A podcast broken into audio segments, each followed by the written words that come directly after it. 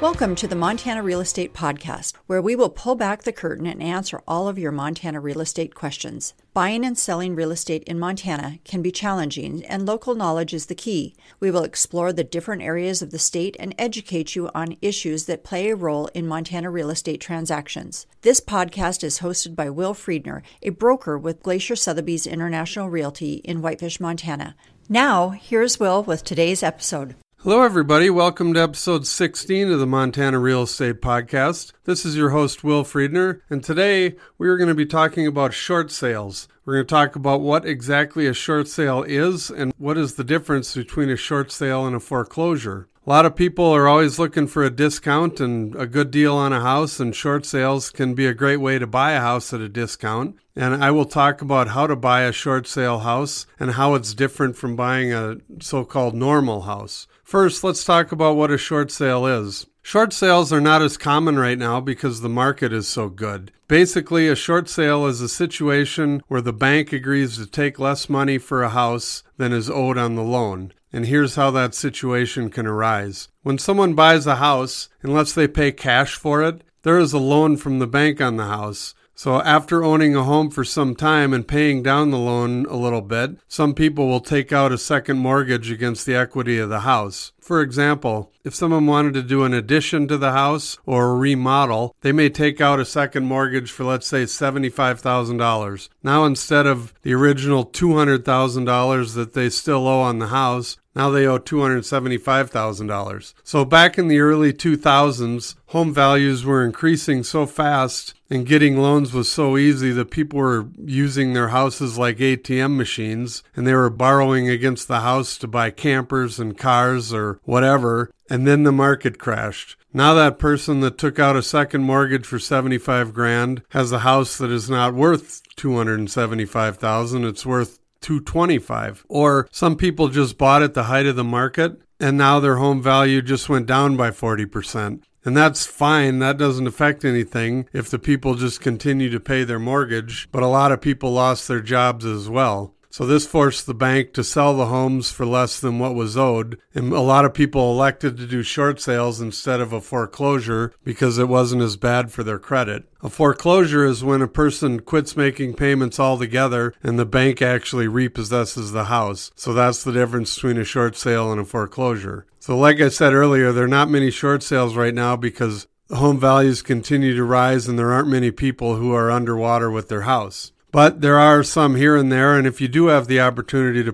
purchase a short sale, here are a few things that you need to know. First of all, it will really help if you're working with an agent who has done one of these deals before, because the agent has to be on top of the deal at all times, and it's going to require numerous phone calls to the bank, and the agent really has to understand the process. What a lot of people don't understand about short sales is that they usually take a long time to complete compared to a normal house sale. They, they really shouldn't be called short sales at all. They should be called long sales because they do not go fast. And the reason they take so long is because of all the things the bank needs to do to verify the value before they will agree to a short sale. First of all, they'll check into the owner's situation. The owner has to prove that they are unable to make the payments on the house anymore because they lost their job or whatever the case is. So if you haven't lost your job and you're able to make payments, the bank's never going to agree to a short sale. If they do see that you can't make the payments and you're in a bind, then the bank's going to get an appraisal on the house to figure out what the true value is. They're not going to sell the house for $250,000 if it's worth 275. And all of this takes time. So even if, if you're buying one of these short sales and you on your contract say you want to close in 30 days, the bank's going to close whenever they finish all these investigations. They're not going to close in 30 days. And in fact, there's a form now that you're going to have to sign that says just that. So if you're looking at a short sale, just be ready that it's not going to happen anytime soon.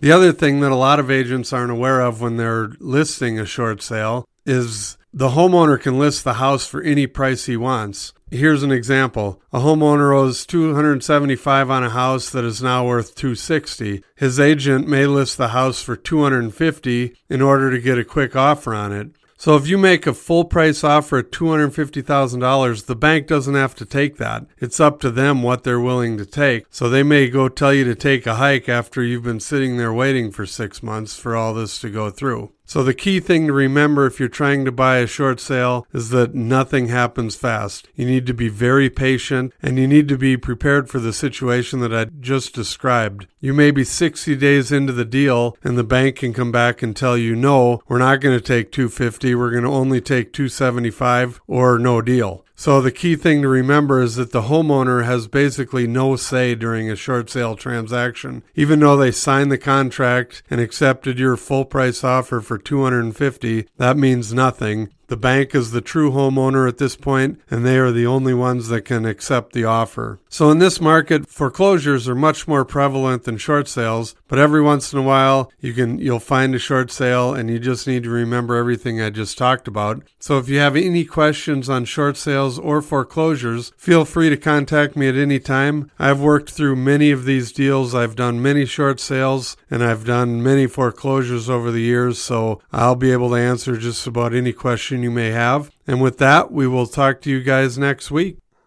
Well, there you go, ladies and gentlemen. That concludes another episode of the Montana Real Estate Podcast. I hope you enjoyed it, and I hope you will join us next week for our next episode. If you have any questions or would like to know more about this episode, please feel free to contact me at montanarealestatepodcast Real Estate Podcast at gmail.com or visit our website at montanarealestatepodcast.com. Or if you want to call, you can call me at 406 249 1735. We'll see you all next week.